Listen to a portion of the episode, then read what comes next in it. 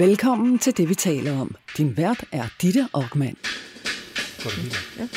Velkommen til Danmarks bedste sladdermagasin. Velkommen til BT i Studie 8, hvor vi som sædvanligt sidder klar til at sladre ugens små, men også ret store historier igennem. Og den her uge, den er lidt særlig. Øh, sagen om øh, Flemming Ples er afgjort, men øh, måske meget belejligt, eller ubelejligt, alt efter hvor man står i den sag, så valgte Flemming Ples at opsige sin stilling, træde ud af folkekirken, lige som kirkeministeriet efter halvandet års nossen rundt og tjenestemandssag og afhøringer altså var kommet frem til en indstilling. Ples har selv ved flere lejligheder givet udtryk for, at han gerne så sagen afgjort. Det er jo heller ikke fedt at være på tvungen overlov, men øh, det bliver den altså aldrig. Ingen får afgørelsen, for nu har Ples altså besluttet sig for at lade sig pensionere. Dermed spildt arbejde, spildt halvanden år, ingen forløsning. I næste time, der får vi faktisk besøg af en af de kvinder, der tilbage i foråret 2021 sendte en klage over præsten Flemming Ples. Og hun vil gerne fortælle sin historie her i det, vi taler om. Hun vil gerne fortælle sin historie med præsten, og ikke mindst forsøge at beskrive det efterfølgende forløb, som vi jo her i øh, det, vi taler om, har beskrevet løbende, har forsøgt at få ja, udtalelser fra både øh, forhørslederen og kirkeministeriet, og øh, det har jo ikke været nemt, og det har det faktisk øh, heller ikke for de kvinder. Men hun kommer altså i næste time. Inden vi tager hul på øh, den her kulørte time, så vil jeg lige sige, at øh, vi i morgen, lørdag den 24. september, optræder i Musikhuset i Aarhus. Det er præcis kl. 20, og øh, vi går på den store scene, og vi har strikket et øh, ret flippet sladderprogram sammen, og vi har en special guest med. Det er en meget særlig en af slagsen. Ikke AK. Jo, det er ikke mig. Det synes jeg, jeg. jeg er der i forvejen. Ja, du er der i forvejen. Jeg synes, det er en special guest. Det, Det er synes en jeg meget også. Jeg glæder guest. mig sindssygt Ja, meget. ja, ja, ja, ja. Det, vi sætter ild til fucking... Øh. Så hvis du er i Aarhus... der, der har der lige været Der har lige været ildebrand i Ej, nå, musikhuset, faktisk. Ej, okay, det er too soon. Ja. De kan ikke klare det. Men sidste gang vi var i Aarhus, der boede vi jo på det hotel, hvor der havde været en øh, bilbombe i kælderen. Så øh, på den måde, så prøver vi at holde øh, niveauet. Hvis du er i Aarhus eller omegn og ikke har planer for din øh, lørdag aften, så kom altså um, til Musikhuset. Der er stadig billetter, som kan købe købes på øh, ja, netop Musikhusets egen hjemmeside. Og merchandise. Og merchandise. Yes. Jeg har fået lavet noget vildt merchandise med fucking glimmer af hele lortet. Proptrækker og sådan noget. Kondomer med glimmer på. Hvordan fungerer det? Nej, det har jeg da heller ikke. Åh, øv. tror. Nej, fordi vi bruger ikke få Det lyder også bare underlivet, noget, der der. krasser. Vi vil have abekopper. Skål! Pas på, hvor du ønsker dig. ja. Præcis, du, hvad du ønsker, skal du få. oh, jeg sidder Ja, med jeg tror ikke så satan. Den er lidt, er den lidt sød. Ja, den er meget sød. Ja, Det er også en risling. Ja, ja, men det behøver de sgu ikke at være. Nej, men det Men synes jeg ikke- tit, de er. tit sådan en dessertvin, man lige får. Nej, det er sådan en, ty- det er sådan en gammel forestilling, men Må jeg ikke har få det ned alligevel? Jo, jo. Det gør vi nok. Skal vi øh, komme i gang? Yes. Vi starter sgu med... Øh, jeg synes, vi starter med dig, Nicolai Bro. Ja, goddag og velkommen. Ja, tak. Uh, der var P3 guld i går, Ja. uh, og det er jo sådan en prisuddeling, der ikke vil være en prisuddeling. På den måde så er det sådan meget, meget sjovt, og der, det har levet sådan et, et spændende liv over de sidste næsten 20 år. Hvad mener du, når det ikke, at det ikke vil være en prisuddeling? Uh, altså, det er jo ikke sådan en, en klasse ligesom... Uh, nu ved jeg faktisk ikke engang, om Danish Music Awards findes mere, men med sådan en stor rød løber, og øh, alle kommer, og toppen af poppen og det hele. Der er er det her sådan mere underspillet, og det er på musikkens præmisser, mm. og ikke på en eller anden celebrity-præmis. ja. Øh, og måske, måske ikke, så gik det også derfor galt på øh, den her improviserede rødløber for og med øh, Andreas Oddbjerg, som jeg har meget, meget stor sympati for, og den er altså ikke blevet mindre efter øh, i går. Han, øh, han brændte simpelthen sammen øh, for mikrofon, da Okay. han blev interviewet på, øh, på den røde løber. Han mødte op i, øh, i øh, et flot hvidt sæt, men også med en, en maske på. Altså, vi taler ikke bare sådan en, en covid-maske, men en, en maske, der dækker hele ansigtet med nogle øh, paljetter. Altså en Øh, faste lavnsmaske. Ja, Var det ikke nærmere sådan et klædeagtigt, han havde over Ja. ansigtet? Altså, med nu er noget? jeg jo kun... Vi kan måske prøve at finde Ja. et billede af ham og lægge op på vores Facebook-side, som øh, hedder det, vi taler om. Så må lige prøve at finde ud af... Øh, jeg Ja. så det ikke selv, Nikolaj, så jeg er lidt i tvivl om, hvordan man beskriver det.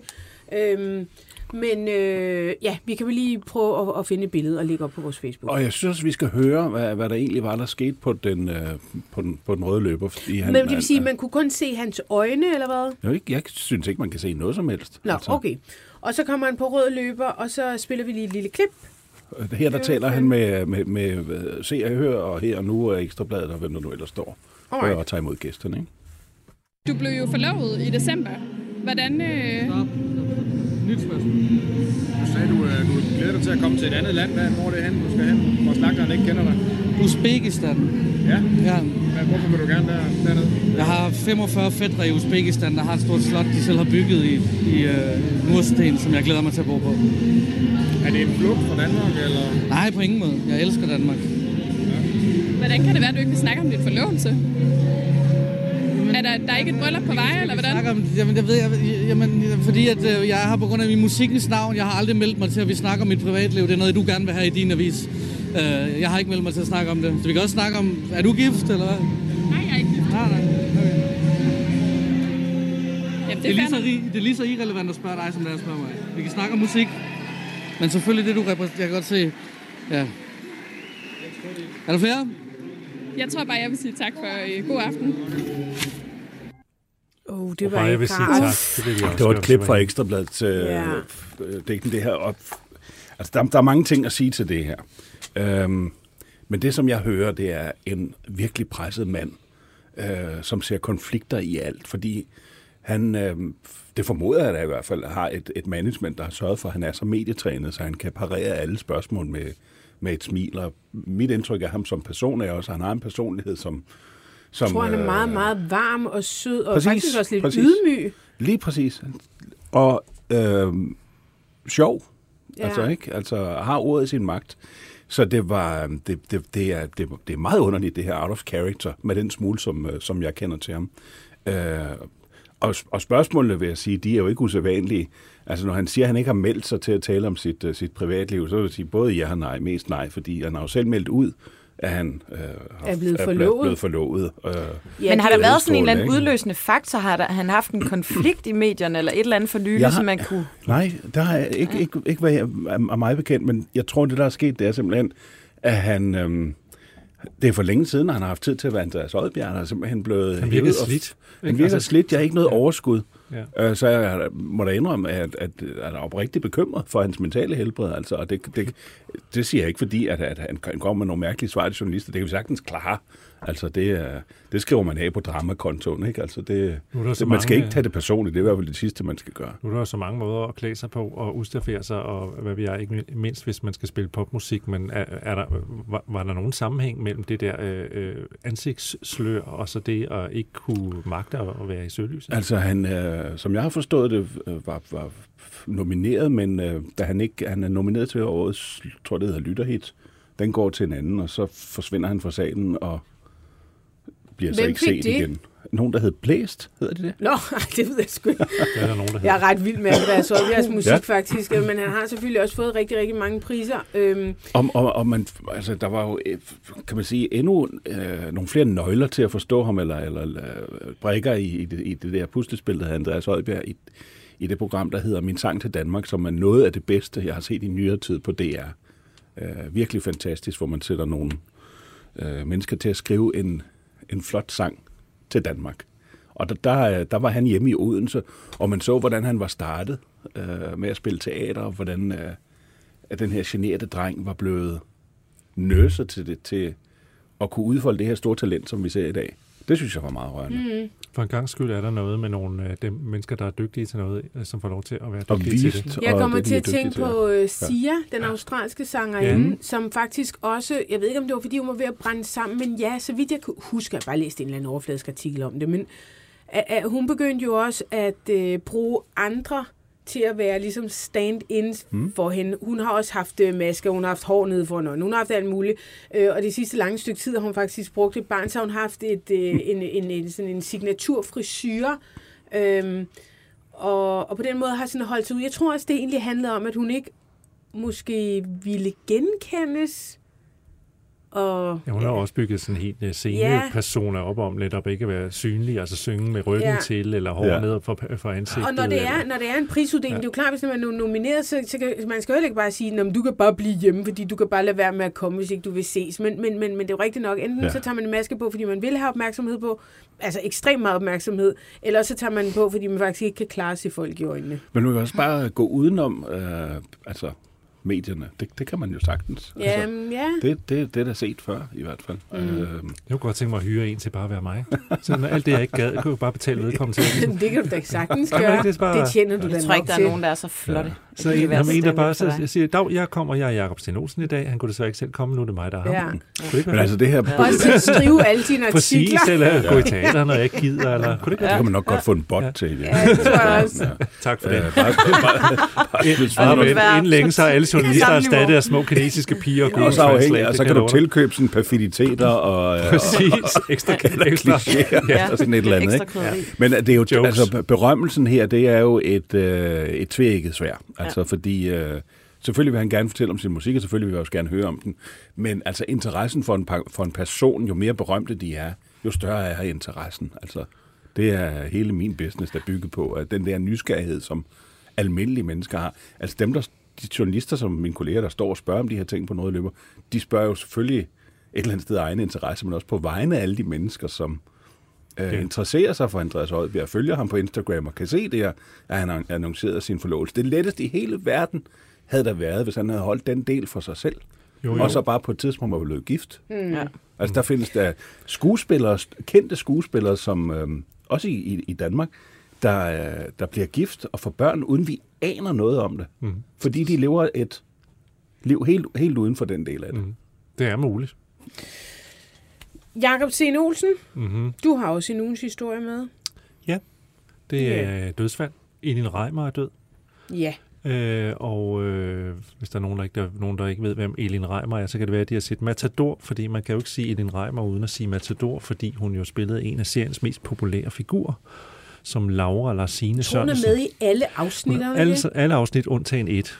Øh, Jeg ved ikke, hvilket det så lige er, hun ikke er med i, men der er i hvert fald et, hun Det er ikke er med sikkert i. der, hvor øh, herr øh, Klein, eller hvad han hedder, ham Jøden Stein, undskyld, herr Stein. Stein. De der, Øh, det må man kun, fordi man selv har familie i Israel. Øh, det kunne være, at øh, det var det med herr Stein. Det kan være. der, hvor han skal køres til båden mod Sverige, eller hvad? Øh, der, hvor Maud træder i karakter. ja, ja, ja, ja, ja. Det ved vi ikke. Øh, men øh, og, øh, i hvert fald, så er hun en af, det tror jeg roligt, man kan sige, en af seriens mest populære karakterer, og det handler selvfølgelig noget om, at øh, Ellen Reimer spillede hende så ualmindeligt fint, fordi selvfølgelig er hun sådan gæv og rund og jovial, og også lidt brysk, øh, en skrabedulle.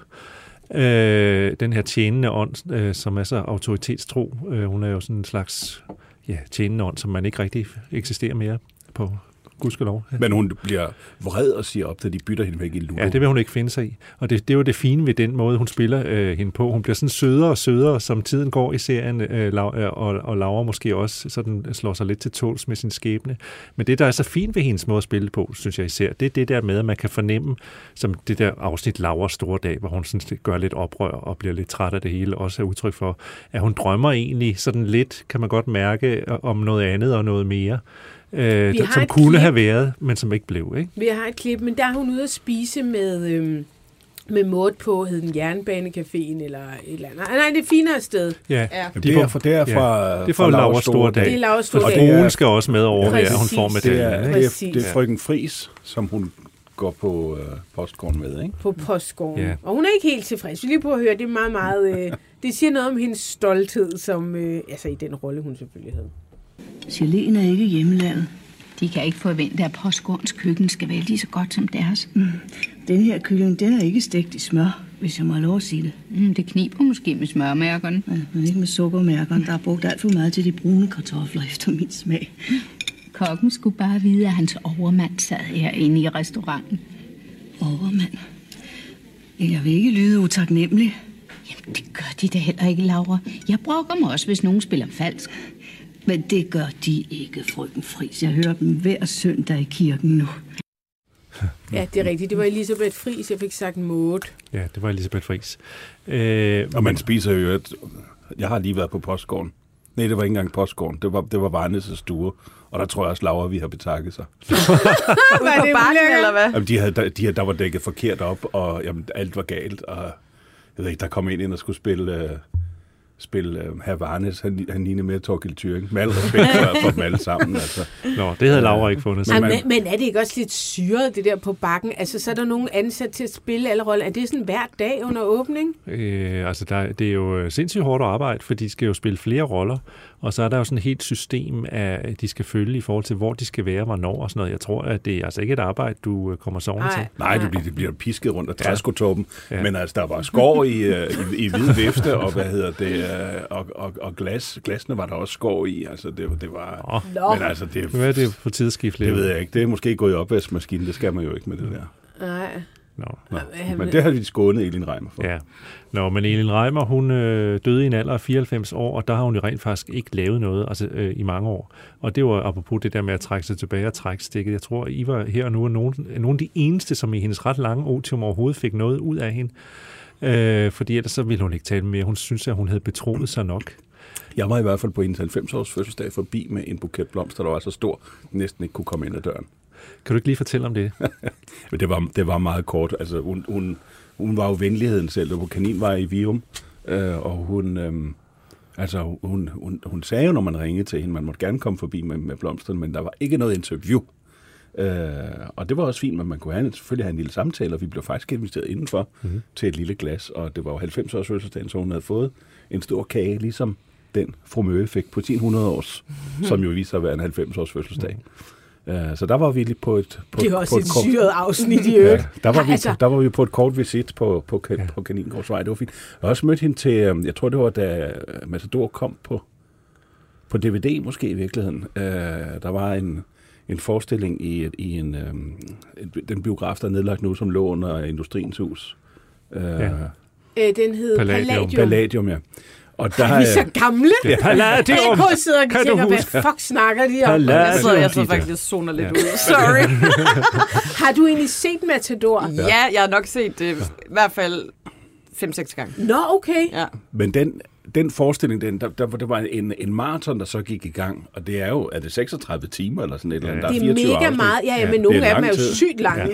Det er jo nærmest filmlængde, Lige altså noget halvanden time. Sådan. Og de kunne faktisk have slukket for lyden, og det, det kunne jeg se på Holger Jule Hansen og Birte Bakhausen, de der forskellige, der var der, at det kom bag på dem. Folk kunne simpelthen Alle replikker. alle replikkerne. Men det er jo også et sygt drama, eller ikke sygt, men det er et vildt drama. Altså, jeg har sgu da ikke set nogen Netflix-serier med, altså, der sker så helt sindssygt meget. Men det- Ja, men alligevel, og så alligevel ikke, karakterer. fordi det er over 25 år, ja, og det Ja. er jo sådan Jo, jo. på en eller anden måde et, et traditionelle livsforløb, at der sker det ene og det andet, og det er jo i de forskellige, det er jo ikke sådan, det er jo vildt dramatisk, og så jeg sådan, synes og så er han faktisk, der er normal- ret meget, normal- og de har også klippet lidt gag-gag nogle af afsnittene. Det, der er det fine ved det, det er, at de var, nogen var en time og 10, og nogen var længere. Og Ja, det tænker det, det, ikke det, så tænkte- meget det var ikke så vigtigt. Det var ligesom, hvad historien krævede. Ja. Men da de så skulle vise dem i Sverige, der skulle det ligesom passe med en eller anden slot, med en eller anden øh, nyhedsaktualitetsprogram eller et eller andet. Så kottede de dem alle sammen til en time, og der blev en kæmpe ballade. Altså Erik Balling var jo rasende, fordi øh, Matador slutter jo, øh, altså det, er- et, et, et, et kapitel, er jo ligesom et kapitel, der er tænkt over, hvordan det skal slutte og sådan noget. Ikke? Ja. Øh, Og det slutter altid med en eller anden tankevækkende lille scene, eller sådan noget, som sender os videre. Ikke? Øh, Det havde man bare skamklippet. Det havde- det gjorde- det det var gjorde- en meget stor sag i medierne. Ja, de gjorde det også i Tyskland, men der havde de fået originalbåndene.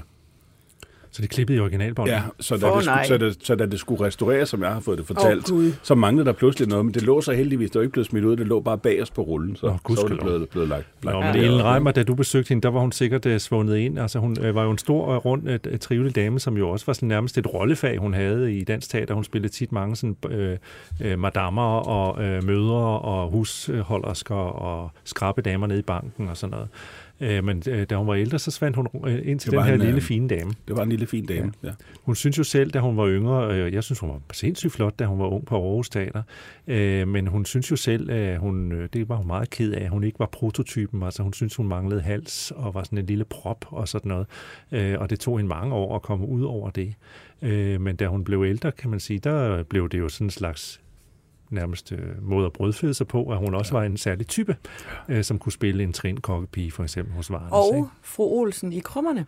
Det er jo en anden, for det er jo lidt sådan et generationsspørgsmål. At Ja, næste ja, generation, præcis. så nogen som dig. Ja. Øh, men hun er jo lidt samme type, kan du sige, på, øh, på, på en eller anden måde. Altså en Reimer kunne det der med både at være skrab, og så alligevel have et hjerte af guld, alligevel have sådan en sødme, Ja, ja. Øh, som hun tøede Som- op for. ja, ikke? som lige kom, øh, frem i lyset, bare lige en gang imellem. Ja. At øh, den her skrabe dame der, der bor øh, nede under krummerne, hun... Og øh, står banker i loftet med, en kost, med kost hele altså tiden. sådan en pendant til hende, den skrabe fru Sejersen der i øh, Far til fire filmen. Ikke?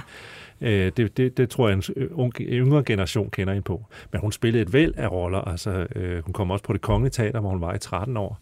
Øh, og spillede Hun var jo aktiv helt op til i 80'erne, hvor hun var med i Ja. Lærkevej. Jeg Ja, skulle det var til det sige det der med, at sådan, ja, hun blev øh, 94 år, men hun lavede ikke så meget. Sådan, nej, okay, måske også fordi hun var så mega gammel. Jamen, hun ville heller ikke. Hun sagde til sidst, hvorfor skulle jeg slæbe mig derhen? Ja. Jeg vil Ja. hellere sidde hjemme med benene op, og det kunne man da godt forstå. det hun, er, godt. altså, når Hun man, havde hun var jo, jamen, hun var jo en af de der, der det jo hun var jo en af de der skuespillere, Ja, som lavede radioteater Ja, om morgenen, så lavede de øh, øh, film og fjernsyn og spillede på teateret. Om, og, altså, I vores dage, der bliver du jo købt fri til en film, ikke? Så Trine Dyrholm laver jo ikke noget som helst andet end den ene film, når hun laver den. Øh, øh, men øh, dengang, der, der lavede du sjovt. det hele. Du kører det rundt i Men- systemet. Men, men som jeg kan forstå, så, så er lønningerne, lønningerne jo ikke tårnhøje. Altså, så, jeg, jeg, jeg tror, det var Birte øh, Neumark, Ma- som fortalte... Neumann. Ej, du godeste. Neumann. Øh, der fortalte, at hun havde fået omkring 300.000 for, Karen at lave. Karen Bliksen. Mm. Jeg anerkender, at 300.000 kroner er en pæn chat øh, for, jeg ved ikke, hvor mange måneders arbejde, men der ligger jo også det i det, hvad du værd. og hvad tjener den film ind på og det internationale den marked også? Ikke? Og der tænker jeg, at hvis man kun laver én film om året, så vil altså så er det jo ikke specielt mange Nej. penge. Øh, og Det, så- det er, hvad en socio med hjælp Men øh, ros til Birte Neumann for rent faktisk at bryde det tabu, øh, fordi løn er jo ikke noget, man øh, normalt taler om i det her samfund, men det gjorde hun altså der, og det Ja. ja. peger bare på, at de lønninger er altså ikke fyrstlige. Der er nogen, som selvfølgelig, øh, øh, hvis du især hvis du laver film og fjernsyn, så kan du, øh, og det er klart, at en, Fjernsyn er der også ma- rigtig mange penge i. Adam Prise var faktisk ude for nylig. Han er også producent, og han har også sit eget produktionsselskab. Øh, Han var ude og sige, at, øh, at han synes faktisk, at nogle danske skuespillere var blevet grådige, at de jo for langt rask væk 28.000 øh, øh, for øh, om dagen eller sådan noget. Ikke? Øh, og det, nu skal vi, ved vi jo ikke, om det er så et, et eksempel, der er hentet fra hans eget firma, men lad os nu bare sige, at du kan jo ikke lave en Borgen 3 uden Sisse Babette Knudsen. Og vil man ikke sige, at Sisse Babette Knudsen var ved alle pengene værd i forhold til at, øh, overhovedet at skulle lave borgen? Ikke? Jo, jo, så kan du også sige 28.000, men hvis de laver tre minutter om dagen, Ja. ikke, så Ja, men så skulle du tænke på, den, øh, hvad, hvad, hvad der er penge i sådan nogle internationale serier, hvis Jo. de er, er et hit, ikke? Og, Hun er del af brandet. I'm all for it. Altså 28.000, Ja. det, er, det, er en, det er selvfølgelig, det lyder af meget, men ikke når man kigger på den samlede produktion. Nej. Så jeg synes, det er fint. Ja. Det, der ikke, du, det, du ikke kan tjene ret mange penge på, det er at være teaterskuespiller, som jo også er hårdt arbejde. Og det er det blandt andet, fordi det er jo uden for arbejde, no- normale menneskers arbejdstid, øh, og et, kan også, nu ved godt, at man, øh, Gita siger altid, skal koste livet, og det er så hårdt at være skuespiller, men der er jo noget om det. Mindre kan også gøre det. ikke? Men det, det, der er svært ved det, det er jo, at at øh, hvis du ellers øh, hvis det ellers øh, ikke bare er en rutineopgave, så, øh, så kan du strengt taget ikke lave så meget andet, fordi Nej, du kan gå hele dagen du, og kigge på du, uret. Ja, du kan gå hele dagen og, og, og, og have en lille smule stress og sommerfugl i maven, og ikke kunne koncentrere dig om ret meget andet, fordi du ved, du skal ind og lave en, en kæmpe idrætspræstation om aftenen. Ikke? Man har jo Ja. sat, man har faktisk målt, hvad, hvad skuespillere brænder af af energi på sådan en aften i ren koncentration. Det svarer nærmest til at være jord- og betonarbejder en hel dag, på, bare på en anden måde. Ikke? Så der er noget om det, at det er lidt ødelæggende for din tilværelse, og så især hvis du har små børn. Ikke? Så jeg kan godt forstå, at der er mange, der siger, vi vil sgu da hellere lave det der film, så bliver vi ovenikøbet øh, gemt til evig af og eje, mens det der teater bare fiser op i luften. Lige for at, at runde, runde snakken om, øh, om, om lønningerne af, så vil jeg da også lige øh, sige godt gået til øh, Bjarne Henriksen, der for nylig i et interview fortalte, at hvis han hørte om, at der var nogen på sættet, der ikke fik det samme som ham, ja. så var det slut. Ja, så ville han gå sin vej. nej, men var det det, han sagde? Ja, fordi han havde været på, øh, det var badehotellet, hvor der var nogle kvinder, der fik jeg, øh, jeg, det læste, halve. jeg læste nemlig, jeg, jeg læste den lidt lille smule anderledes, den artikel. Okay. Jeg læste det som om, at øh, det var gået op for ham, at der var nogen, der fik væsentligt mindre, og han syntes, det var virkelig, virkelig for dårligt, og når han hørte det, så blev han meget, meget vred. Og jeg sad nemlig og tænkte, jamen, hvad gør du ved det? Ja, men så skulle du høre podcasten, hvor han sagde det, Ja, fordi der okay. fortalte han faktisk, Nå. at han havde, øh, at så ville han ikke være der. Nå, men det skulle da mærkeligt ikke have taget det med i artiklen, så. Det kommer vist an på et eller andet med citatregler, hvor meget man må pille ud. Åh, men det er sgu der da det, man ville vinke Jeg vil på, sige, er at han udvandrer, hvis det er, at folk ikke Der- får ligeløn. Det der med, at han er sur over det, er jeg sgu da ligeglad med. Det kan være, det stod i den opfølgende artikel. Har jeg fortalt om det? Som ingen læste. Har jeg fortalt om dengang, øh, jeg, han udblev fra en premiere, jeg var til? Mm-mm. Altså, han skulle Fordi spille du på scenen. kom? Nej, han skulle spille på scenen. Øh, jamen, det er jo sådan et stort familiedrama, hvor alt, hvad der kunne kravle og gå i dansk teater, var med Jesper Langberg, Gita Nørby og Karen Lise Mønster og Tanja Var det Øster. der familien? Ja, en familieforestilling ude Ja. på Betty Nansen Teater. Og så øh, var han ikke med i første akt, men så var han sgu ikke dukket op, og de kunne ikke få fat på ham. Så de måtte komme ud og sige med øh, teaterdirektøren, ja, der er altså en skuespiller, der ikke er dukket op, og I må lige gå ud i baren og sådan noget. Og det trak jo ud og trak ud og trak ud. Jeg ringede selvfølgelig straks til min redaktion og fortalte historien. Det viste sig, at han har simpelthen taget fejl af, af, af, han, øh, af dagene, og han boede Åh, ude på Sjælland eller sådan noget. Ja, han boede ude bag ja, Holbæk, ja. Ja, et eller andet Ej, sted, fuck. og var ved at grave have og sådan noget, og så fik, Ej, de, ej, endelig, ej, ej, ej. fik de endelig fat på ham. Ej, på det er ham, bare sådan- Og så kom han jo ind, og så tænker jeg bare, at det er godt, det ikke var mig, der skulle møde Gita Nørby, der er i garderoben. Altså. Ja, men det er bare sådan, Men altså, jeg vil sige, den der følelse af at sove over sig, Ja. og så bare 37 gange Og så, værre, ikke? og så ved alle det, når du kommer ind, så sidder der en fuld sal Ja. af... Og klappede helt vildt. Ja, det, vi klappede, og så øh, var han, øh, øh, var han øh, kæk, altså han smilte lige og lavede en lille fin buk. Var han Øh, god? ja, Han er altid god. Han er altid god. Ja. Du lytter til det, vi taler om. Danmarks bedste slædermagasin. Din vært er Ditte Aukmann, og i panelet sidder kommunikationsdame Anne Kirstine Kramov, journalist på Her og Nu Nikolaj Vrå, teaterredaktør Jakob Sten Olsen. Hvis du vil sladre med, kan du besøge BT's eller det, vi taler oms Facebook-side, eller sende en sms på 42 42 03 21. Start din sms med BT. Der er kommet et par sms'er på 42 42 03 21. Øhm, Klager. nej, der er en, der øh, skriver, at øh, Sia lider af en social fobi, og Mm. det er derfor, at øh, hun maskerede sig, og sidenhen så altså, hun optræder jo ikke i sine egne musikvideoer, og det er hende der, det lille barn øh, fra en kæmpe, kæmpe fed øh, serie, eller hvad hedder sådan noget, doku-soap, som handler om en danseskole i Honey et andet Boo Boo. røv. Nej, nej, nej, Nå. nej, det er det faktisk ikke. Altså som spiller som hende, eller optræder som hende. Ja, ja, altså det, men det var sådan en serie, jeg mener det var på kanal 4 eller 5 eller andet. Det, det er ved at være nogle år siden. Så var der sådan en danseskole i et eller andet outlaw lortested i USA. Altså sådan, la la, lokal danseskole. Der var nogle store talenter og sådan noget, men du ved, så var der jo sådan nogle møder, der bare stod og skreg hinanden Ja. ind i hovederne, og skreg børnene ind i hovederne. Og sådan noget, ja, præcis. Og så måske hed det Dance Moms. Hold kæft. Det tror jeg faktisk, den hed. Jamen, det tror ja. jeg også. Og, og så var der faktisk et par ret store talenter. Et af Og de dem børn, hun. Ja, det ved jeg ikke, om, om hun gjorde, men ja, hun, hun plukkede i hvert fald en af dem. Øh, hvis man ser øh, hendes musikvideo, er det altså det samme barn, der går igen, og hun kommer fra en af de der øh, serier med en eller anden hysterisk midtvestmor og sådan noget pis, men hun har med, med lavet en vild karriere efter at, at hook op med Sia. Der er også en, der skriver, øh, Tobias Rahim, Rahim han øh, blev hjemme Ja. Han fik et for angstanfald. at passe på sig Det går, selv. Ja, han fik det går et, ikke så godt med de popsanger lige. Nej, I har er kørt- færdig. Undskyld. I for fucking afbryder. Undskyld. Hvem har vi lært det? Efter. We angstanfald. learn from the best. Worst, vil jeg have lov at sige. Tobias Rahim blev hjemme for at passe på sig selv efter et angstanfald efter prøverne dagen før.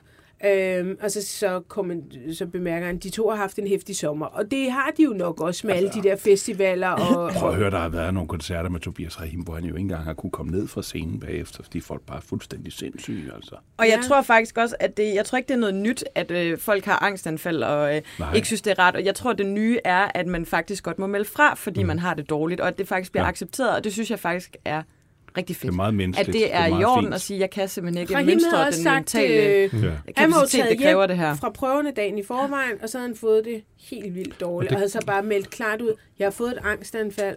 Ja. Jeg Og så kan hans, ikke. øh, hans øh, Det korsanger overtog simpelthen jobbet i stedet for. Ja, det skulle have været Men det er da en meget... bef- Og jeg tror virkelig, med- helt seriøst, folk der selv får angstanfald, jeg tror bare, det betyder helt vildt meget, at man kan spejle sig i sådan Nå, en det type en som ham. det Han er den sejeste, største popstjerne, vi overhovedet har. Han er så cool på alle planer.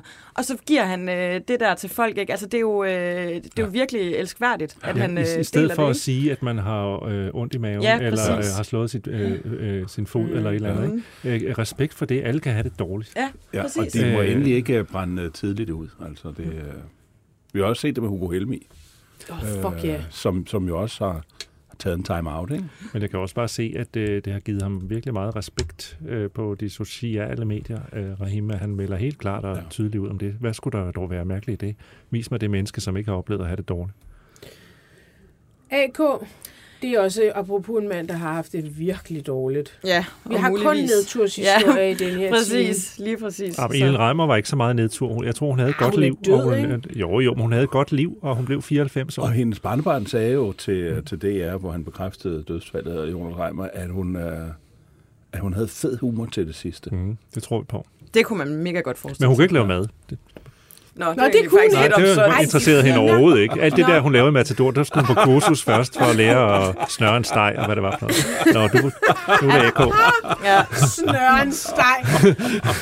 Jeg kan heller ikke lave mad, og det var jeg lidt træt af på et tidspunkt. Og så var der en af mine veninder, der sagde til mig, ved du hvad, AK, man kan faktisk have et, rigtig godt øh, og langt liv med masser af varm mad, selvom man ikke laver mad. Og så var jeg sådan, gud ja, det, så slipper jeg sgu bare det, fordi det kan man jo faktisk. Og, Jamen, Med altså, voldt. Ja, ja, Ja, jeg ja. skulle til at sige, der er jo så mange muligheder. Mit barn elsker jo sådan noget boller i kaj fra, fra en eller anden underlig plastik, som jeg bare Yes. smasker ned i en gryde med vand i, som så bliver altså, ja. super klam, men hun elsker det. Ja. Nå. Nå, Kanye West. Fra boller i kaj til Kanye West. Øhm, hvis man øh, følger Kanye på Instagram, så har man nok de seneste par måneder set det, jeg vil kalde huseren og hurlumhej. Der har været øh, rigtig, rigtig meget øh, gang i den. Han har siddet og lagt opslag op, stories op, slettet dem igen, nogle gange få minutter efter, andre gange få timer efter, øh, og så op med nogle nye, og det har været, altså sådan, så kommer der lige 12 stories, dak, dak, dak, dak, dak, dak, og så ryger de ned igen, og det er crazy, de ting, der er stået i de her stories. Øhm, han har blandt andet offentliggjort en, en konflikt mellem øh, sig selv og, og øh, øh, Kim Kardashian, som jo er mor til hans fire børn, om hvilken skole de her børn skal øh, gå på. Fordi øh, Kanye han vil gerne have, at de skal gå på Donda, som udover at være Kanyes mors navn, øh, også Er der en skole, der hedder Donda? Ja, han har, åbnet, han har udgivet et album, der hedder Donda, og så har han øh, også åbnet en kristen privatskole. Klip Øh, Det navlestreng, lyder Kanye. meget, meget Hun er død, freudiansk, det hele. Ja, klip navlestreng Ja, ja. alligevel. Talk, altså, tal med en psykolog. Øhm, ja, han har lavet den her kristne privatskole, der hedder Donda, og, øh, og øh, Kim Kardashian vil gerne have, at børnene skal gå på en skole, der hedder Sierra Canyon, Den som er er en, ikke en, en, som hedder Jenner. Nej, nej, præcis. Ja. Øhm, der hedder Chris. Ja. Ja. Nå, men øh, så har han Ej, lagt... faren var jo faktisk ikke Jenner. Faren var jo ham... Øh, han lægger opslag op om, så står der for eksempel, øh, børnene skal gå øh, tre dage på Donda og t- øh, to dage på Sierra Canyon, og næste uge bytter vi det om. Fedt. Og øh, han, øh, han har klaget rigtig meget over, at Kim ikke ville lade ham sådan co-parente de der børn, og at han ikke...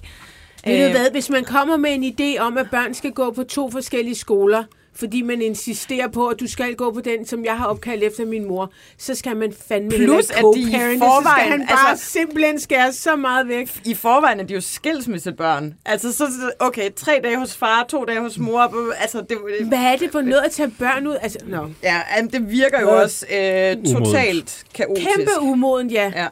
Og det han, han har også sådan postet øh, uh, screendoms fra private samtaler. Han har blandt andet også postet et screendom fra en, øh, en samtale med, med Kim Kardashian, hvor hun skriver, From my mom, please. Og så kommer der sådan en besked fra hendes mor, uh, Kris Jenner.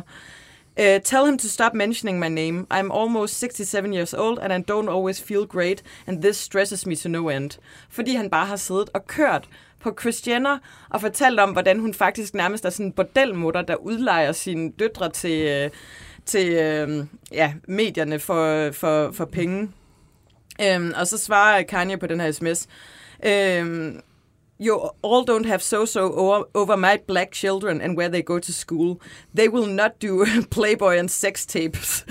Tell your Clinton friends to come get me. Uh, altså, nej, nej. sådan nogle private, private samtaler. Og for Kim Kardashian, som har det der uh, brand, hun opretholder ude i virkeligheden, og sådan, altså, det er jo ikke Kan specielt bare- godt. Jeg tror ikke, selvom hun godt nyder opmærksomhed, så tror jeg ikke, at det er denne her type opmærksomhed, hun, uh, hun Så ligesom i den øh, musikvideo, øh, han lavede på et tidspunkt. Altså, Ej, jeg må sige, Kanye. jeg har stået af for længe siden, men kan man ikke bare tale ham efter munden, indtil de kommer med den hvide trøje? Altså, jeg Venstre tror, da han lavede den musikvideo, der tænkte kan man det ikke blive direkte- meldt til det var jo politiet? direkte en trussel. Ja, og, og der er åbenbart nogle helt andre regler i USA. Jeg talte nemlig med vores øh, øh, husjurist, Jurist. jurist øhm, Anders Rod, som prøvede at, at forklare sig sådan lidt om, men, men, men der laver han jo musikvideo. Den godt nok lavet af modellervoks, altså alle figurerne er modellervoks.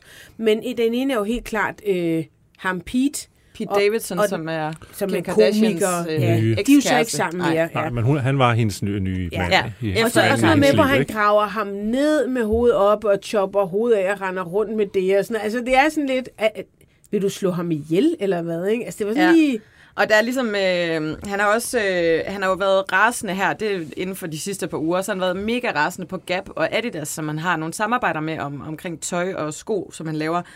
De har holdt et eller andet møde uden ham, og det resulterer i sådan en duk, duk, duk, duk, duk, masser af posts øh, på Instagram, og det er sådan med navngivende medarbejdere for de to øh, virksomheder, hvor han sådan hænger dem ud.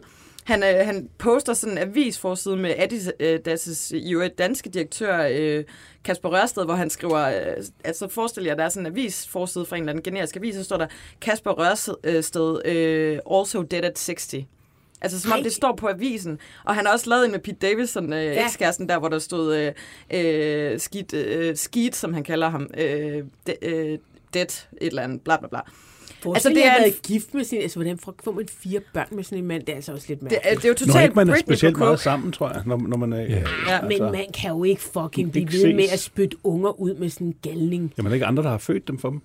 Øh, to af dem, altså, hun fødte den første selv, altså de, de, der, de sidste to er rugemøder, jeg ved ikke lige med det. Med det andet, nej. Nej. Han har også skrevet sådan noget, Don't let Chris make you do Playboy uh, uh, like she made Kyle and Kim do. Hollywood is a giant brothel. Pornography destroyed my family. Uh, I deal with the addiction. Instagram promotes not gonna let this happen to Northie and Chicago, som jo så er hans uh, to døtre. Og altså, jeg kunne blive ved. Nu Øj, øj, øj. Er han kommet ud med en øh, undskyldning for alt det her hurlum hej Er I igennem sikre på, øh, det er ham selv? der måneder. har- Ja, men han ser eddermame mærkelig ud i den video. Det er i Good Morning America, øh, og han ser super mærkelig ud. Kæmpe skæg og sådan en stor øh, hættetrøje på. Men øh, vi har et klip. Lad os prøve at høre det.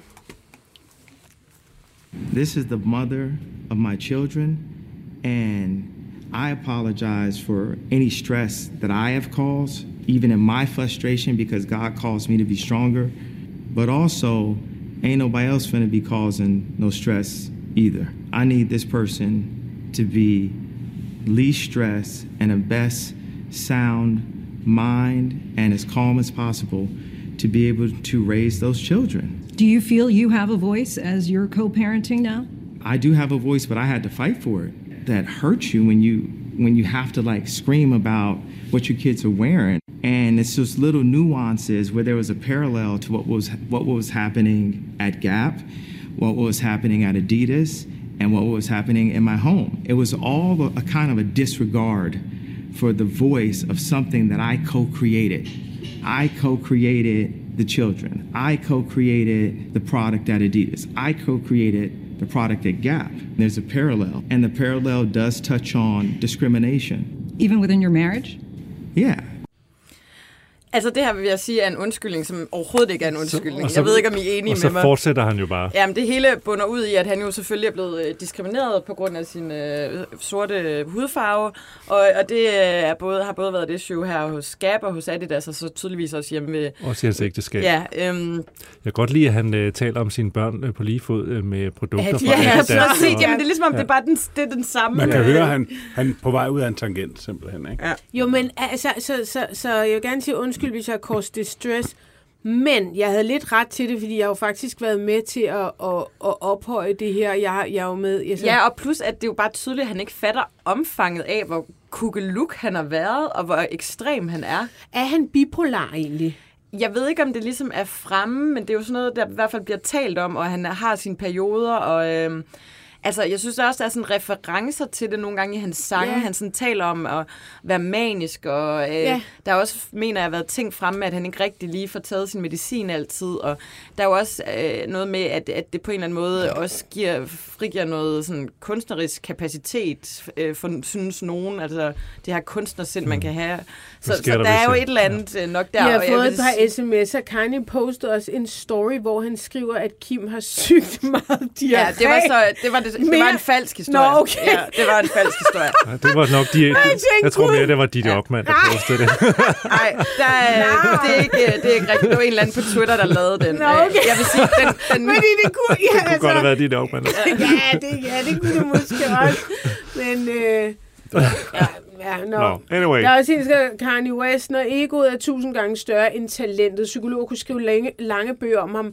Men sagen er jo, at der er jo mange, der faktisk mener, at han har et talent. Altså, Mm. han er vist ikke bare... Fordi jeg, jeg tænker også, hvor altså, gider man at høre på sådan noget musik? Måske er jeg bare for gammel, men, men, men, men folk siger altså, at han er et stort, kæmpe talent. lig- ligegyldigt, hvor stort talent du har, skal du stadig op for dig over. Jo, jo, bevares, bevares. Altså, men jeg synes, altså, øh, jeg kan jo helt vildt godt lide Kanye West, og jeg, jeg er jo også lidt opvokset med, med hans musik.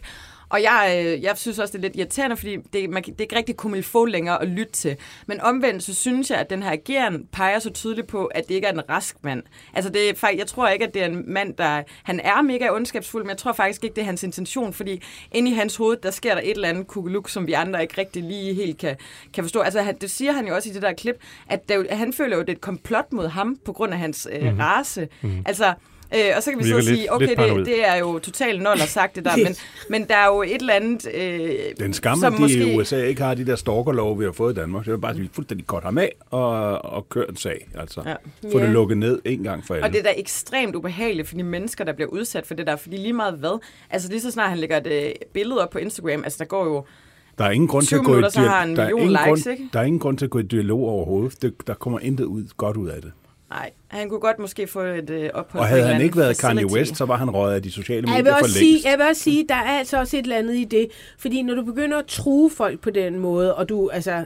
Når man, ser, hvor, er- hvem, når man ser, hvem Instagram og Twitter og Facebook og hvad de hedder alle sammen kaster af, og, og, Ja, og hvad ja. de sletter folks profi- profiler for, så er det jo ufatteligt. Mm. Men ja, det er jo selvfølgelig en, en beslutning. Men det vil er også være business der. discrimination, bro. Kæmpe discrimination. Du lytter til det, vi taler om. Danmarks bedste slædermagasin. Din vært er Ditte Aukmann, og i panelet sidder kommunikationsdame Anne Kirstine Kramov, journalist på Her Nu Nikolaj Vrå, teaterredaktør Jakob Sten Olsen.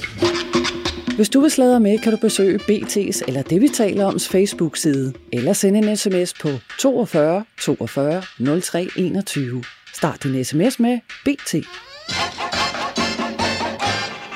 Og vi har fået et øh, par sms'er. Det er øh, angående øh, den der pige, jeg talte om i Sias musikvideo. Mm. Hun hedder Madison Nicole Ziegler. Hun hedder, bliver kaldt Maddie.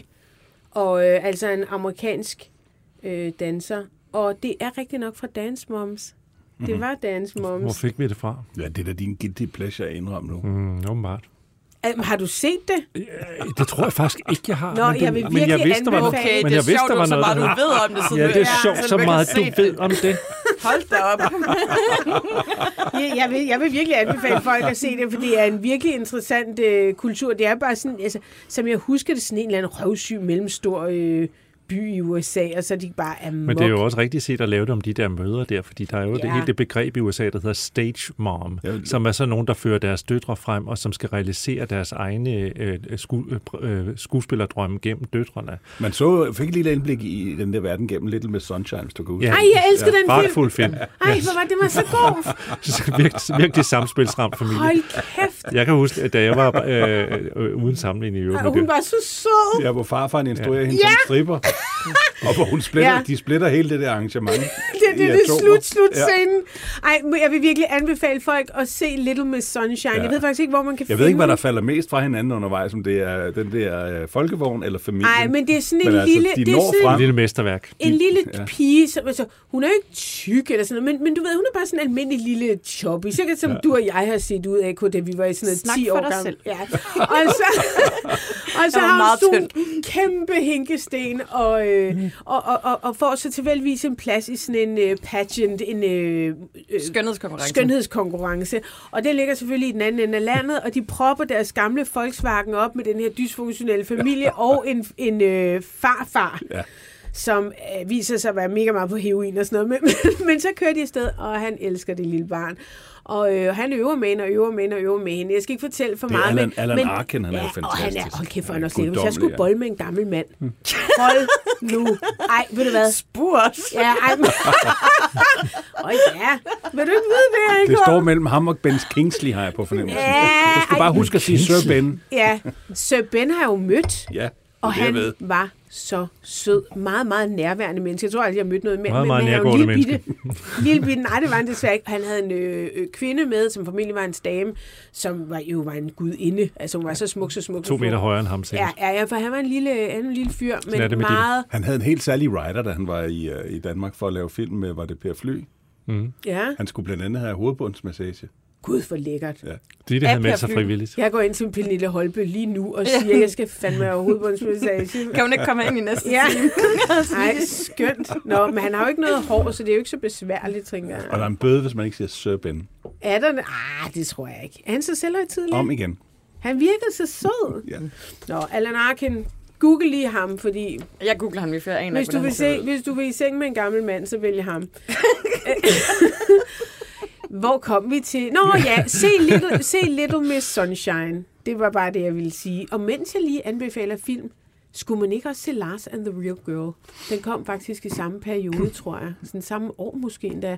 Lars and the Real Girl, det er en film om en lille, en, en akavet mand fra en soveby i Nord, Nord altså fra sådan noget Fargo-agtigt, jeg ved ikke præcis, hvor de bor, som øh, køber en real girl, altså sådan en dukke, Mm. som han leger kæreste med. Den er faktisk lidt trist. Og det er den alligevel. Ja. Ej, nå, nu Der var jeg. jo en historie faktisk øh, i min ejendom.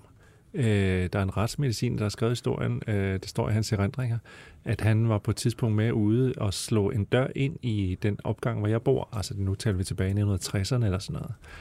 Så lige da du var flyttet ind. Ja, omtrent sådan føles det. øh, og det var fordi, der var en eller anden, jeg tror han var øh, kontorchef i sådan noget kirkeministeriet eller sådan noget. Han var øh, sådan virkelig en kedelig mand, som altid passede sit arbejde. Han var ikke mødt op på arbejde. Og så er det klart, så bliver man nervøs, og så tænker man, hvor han har ikke været her, og hvor, hvor bliver han af, og øh, er der, kan vide, om der er sket noget? Og så var politiet altså ude og låse sig ind, og retsmedicinerne var så med.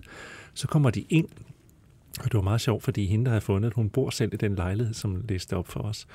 Øh, så kommer de ind, og så ligger han død i sengen, og ved siden af ham ligger der en mannequin-dukke. Og inde ved spisebordet og sådan noget i sofaen, Ej, så sidder ej. også mannequin-dukker i sådan noget dyrt tøj fra magasin og sådan noget. Så har han simpelthen levet, den der kontorchef, med sådan et harem af dukker. Meget, meget mærkeligt. Og lidt kinky. Ja, jeg har hørt om det også.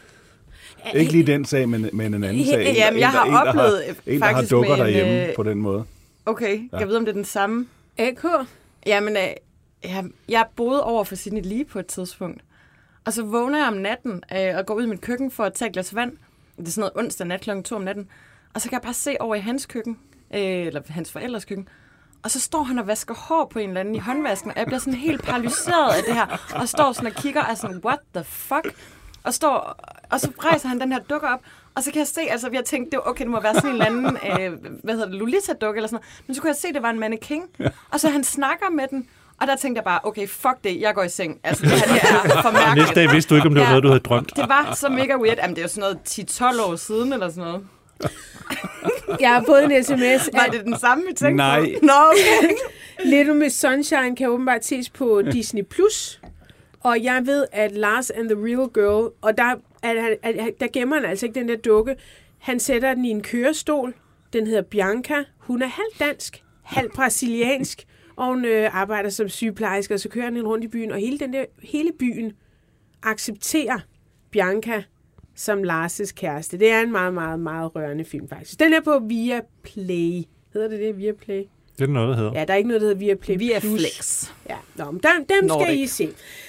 Øh, jeg har også en lille historie med, og øh, den handler om måske det, jeg tror er, enten er det Masha Wang, eller så er det nogen, der vil frame Masha Wang, eller så er det nogen, der vil gøre grin med pressen. Jeg har forsøgt at ringe til du, Masha. jeg vil gerne høre, hvorfor du tror, det er Masha Wang, men det kan vi jo tale om. Ja. Nu kan vi læse det først. Øhm, det starter med et øh, læserbrev til dels til Femina og dels til øh, politikken. Det er nogen, der virkelig gerne vil have svar. Ja, det er det samme nogen- læserbrev, ikke? Det er nemlig fuldstændig det Og ved samme du hvad, det er læserbrev. sjovt, fordi jeg, jeg blev spurgt af en, om jeg havde noget input til et svar på det der. Ja. Og der var det en kendt tv-vært, der havde fået brevet til sin brevkasse i Ja. et ugeblad. Præcis. Så er der tre, der har fået det. Der er mindst tre, der har fået det. Ja. Jeg synes faktisk, det er Jeg lidt sjovt, at de øh, overhovedet trykker det. Jeg synes, det er lidt sjovt, at de overhovedet trykker det, fordi hvis man øh, gad ulejlighed med at google lidt, så er det ikke første gang, at der er nogen, der, nu siger jeg, for det tror jeg, der er, forsøger at frame Masha. Der er nogen, der enten har... Er vi vidne til et komplot? Er det det, ja, du ja, siger? det, det, det er jeg i gang med at prøve, og Ja. jeg tror det lidt. Men nu vil jeg lige læse... Kommer de her, må jeg lige spørge, de her, øh, øh, øh, kommer de med, til de samme øh, medier sådan inden for et kort interval? Ja. Ja. Det gør de nemlig.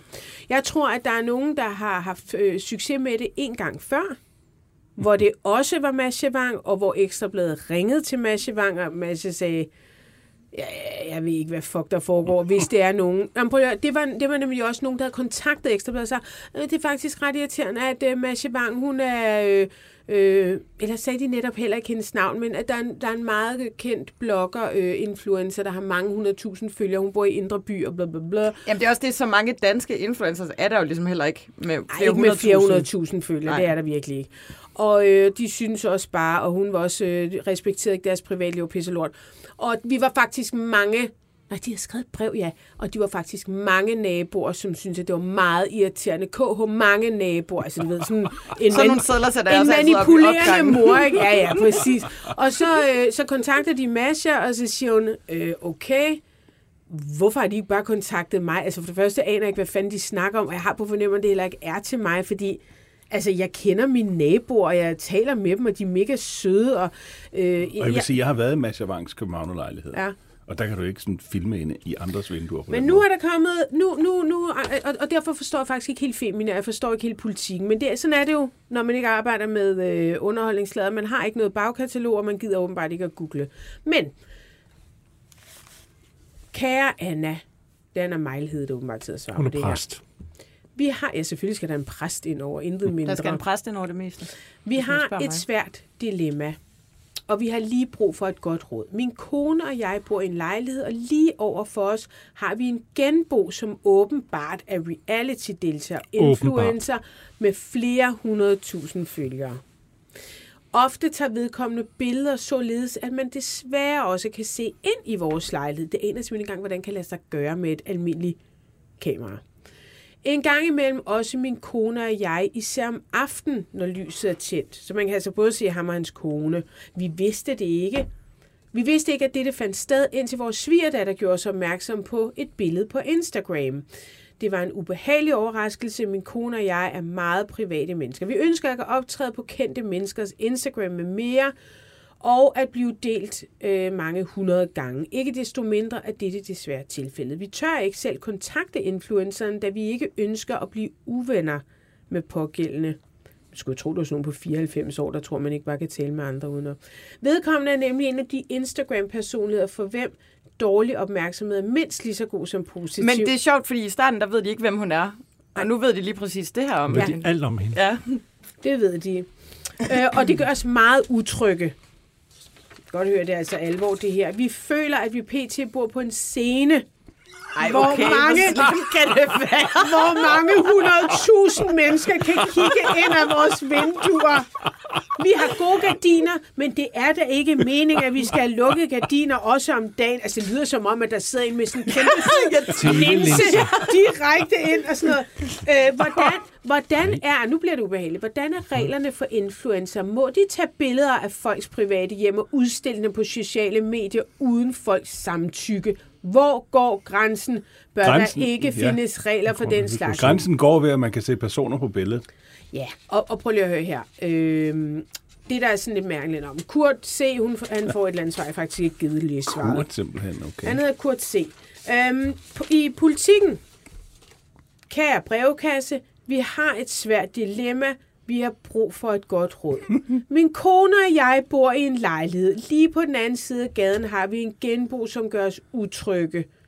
Det er en af Danmarks mest kendte personer, reality... Det, okay, I kan godt høre. Mm. Ja. Same, same, same. Sprøjtet rundt til alle medier. Jeg ved ikke, hvis Kurt C. virkelig øh, er altså, den type, han udgiver sig for at være, så skriver han jo ikke til Femina. Altså, og Altså- han skriver heller ikke til politikens ungdoms... Øh, jeg har lyst til at sige kærlighedsbrevkasse. Altså, det er jo... Det, der er påfaldende, det er, at han er så øh, ressourcesvag og samtidig ressourcestærk, at han ved, hvor han kan vende sig hen for at få et godt råd. Ja. Men han vil ikke kun have... Altså, det er, man skal alligevel sætte sig ind i lidt forskelligt for at kunne skrive til alle de brevkasser. Ja, det er mange brevkasser. Jeg vil sige, det der sådan stinker lidt her, fordi det selvfølgelig bliver det diskuteret alle mulige steder, hvad er det her, hvad er det her. Men, men øhm, hvis man øh, går lidt tilbage, så er det næsten også en til en en, en historie Ekstrabladet altså tog op for, jeg tror det var sidste år eller sådan noget, hvor Masha var øh, altså sød nok til at ulejlige, som jeg rent faktisk var. Øhm, politikken svarer ham selvfølgelig, øh, Kurt, prøv at tage med hende. Altså, hvad, hvad er det, du forestiller dig, Ja, må, der jeg, vil ske? må jeg læse noget ja, op fra gider du ikke politikens svar? Jamen, det er, Jo, jo, det bare, fordi jeg synes, det var ret sjovt uh, svaret. Det er brevkasseredaktøren Felix Thorsen Katze Nielsen. Um, han skriver, I sidder på en viral guldmine. Der er store firmaer, der betaler mange penge for at dukke op i influencers indhold. Måske mod klækkelig betaling naturligvis. Kan sætte en QR-kode op i jeres vindue, der leder hen til noget fra løvens hule. Det kan også være, at Ganni vil sende jer noget flot tøj, som I så kan sidde og spise vegetar lasagne i som lovlig skjult reklame. Det kan også bare være, at I har en nevø eller en jæse, som godt gad dukke op i en videoanmeldelse af noget kattemad. Internettet er fuld af muligheder og blindgyder. Det synes det er jeg sådan er et cirka meget det sjoveste, svar. der har Det er stået i politikken, siden ja. at de, øh, at helt de fejrede Jeg ham. sidder lige og kiggede på... Vi er enige om, at det her ikke er sket i virkeligheden, ikke? Altså, jeg sad lige og kiggede på Mads Evangs øh, sociale medier, øh, og hvad jeg udenbart kunne se, var det ikke der, der sagde, at man kan, øh, naboerne er meget, meget langt Ja, væk. ja. Der er en fin lille altan, og så er Ja. der nogle naboer langt, langt væk. Man kan ikke have skyggen Det af chance for at kigge ind, vil selvom man gerne ville. Ja. Det er simpelthen bullshit, det her. Det er så mega meget bullshit. Og ellers så vil jeg anbefale Kurt se og se, altså seriøst, tage sin kone under armen og se en psykolog. Ja. Fordi der er ikke... Jeg tror ikke, man skal ikke C. være så bange for jeg tror at ikke, bo Kurt C. overfor... øh, findes. Det, det lyder som, øh, hvad hed Christoffer Eriksens øh, program på DR2? Hvor de også lavede alt muligt Altså- fis og ballade. Nå, Se om man kan få medierne til at hoppe på et eller andet. Der fik de jo også politikken til at hoppe på, at øh, det var under en modeuge, hvor de opfandt et eller andet tøjmærke, der ikke øh, fandtes. Øh, og alle hoppede i med, med, med begge ben. Og, hvor Nej, det var også en vandflaske. Ja, Sådan noget nej, med det- vand til... Nej, det, det, jamen, ja, det er rigtigt, ja. Det var kejservand. Ja. Øhm, fra Nordpolen, eller, eller Arktis, eller sådan et eller andet. Men den her ting, som de fik politikken til at hoppe på, det var Absurdistan, var ikke det, det hed? Jo, Ja. det Det var også, ja, Der fik, der fik de, de bildte dem ind, at uh, Mary Kate Olsen, den berømte Olsen-twin, ville uh, komme på besøg og se det her uh, modeshow, som ikke fandtes. men han var også i Løje. Ja, um, Ja. Men, altså, det var ikke Mary Kate Olsen, men, men uh, en havde de i hvert fald set i politikken og så videre, og jeg tror ovenikøbet også, at, at, at, at de skrev, hvor flot tøjet var, der ikke fandtes, og Ja, at det var ja, en ja, værre ja, det, var, historie, det var ikke? ikke helt godt. Okay.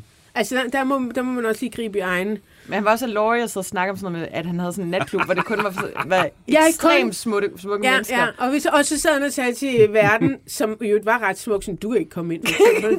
Du kan ikke komme ind. Jamen var det ikke også der, hvor de sagde, at, at, at klubben skulle, den skulle ligge på et krydstogtskib for enden af Nyhavn?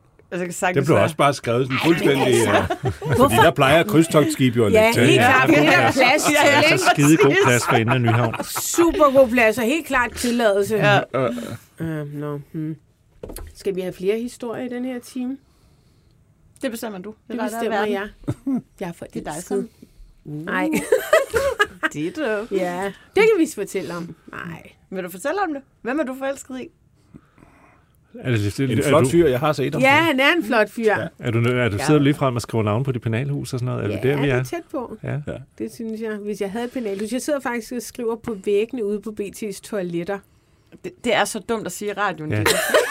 Nu kommer du simpelthen Nu til kommer samtale. Holbøl, så nu får du kommer ikke Men jeg skal er- spritte af Ja, ja. Jeg har givet Ditte en uh, goodiebag, jeg fik, uh, hvor der er en vibrator i. Det skulle måske slet. Det var Den har hun den med åbenbart ikke brug for for Nej. tid. passet Det har on. hun ikke behov for. Den er ikke Gem du behov den i skuffen til hver tider. Ja. Vil du sige, hvem der er? Eller vil du ikke sige det? Jo, nej, det ved jeg ikke. Det er bare en Er det ved dit show i morgen? Er han kendt? Jeg, jeg kan godt mærke, at jeg havde faktisk ikke tænkt den her helt til ende. Nej, det kan jeg også godt mærke, men altså nu er vi jo lidt Vi får musik. at- at Ja, ja. der. Spil for helvede, spil. Spil noget Jeg kan godt se, at hun rødmer derovre Ja, bag mikrofonen. Ja, du gør ligesom en lille pige. Ja, jeg har det også sådan. Ja. Skal vi høre news med, Ja, jeg elsker er- dig? Vi skal Ej, men jeg har, jeg har her Celine Dion, because you love hele dagen og Præcis. hængt ud med dit og jeg vil sige, hun er Ja. nærmest ikke til at holde ud, fordi hun er så forelsket. Sådan helt kulret. Og, uh, Jeg tænkte også, da jeg så dem, så tænkte hvor, hvorfor står Ditte på gaden? Hvorfor står hun og ryger, når hun ryger der ikke? Hvorfor står de så der? Hvorfor står de der og gemmer sig og snakker? Og Jeg snakker. tænkte, nå, okay. Ja, ja, fordi ja, det, det skal ja, altså ja, lige ja. komme på besøg. Hun bliver redselsfuld at være i Aarhus med. Ja, frygteligt. Godt, vi har separate Hun skal nok ikke med hjem igen. Du lytter til den øh, kulørte time, ligesom mine kinder. Og øh, om lidt efter en pause, så Ja, må sender vi også få en tomat? bare tage en bid af mig. Så sender vi øh, den kontante time, og i den time, så får vi besøg af en kvinde, som var en af de fem kvinder, der nu for halvandet år siden valgte at klage over præsten Flemming Ples, der i sin egenskab af præst altså havde udnyttet sin position til at forføre eller krænke kvinder, ja det er eller forføre og eller øh, krænke kvinder, som øh, kom i kirken for at sjælesørge, øh, eller brugte kirken på anden vis. Halvandet år har øh, sagen kørt, og ligesom indstillingen fra afhøringslederen og kirkeministeriet kom, så valgte Ples at gå på pension. Vi taler øh, i næste time med en af kvinderne om forløbet, og øh, har også talt med en meget indineret præst, og vi har mailet med Flemming Plis. Så for Guds skyld, hæng på. Og hvis du ser med live på BT, så er vi altså tilbage om 5 minutter. Hvis du lytter med øh, på podcast, så find den kontante time i din lydapp under det, vi taler om 23. september.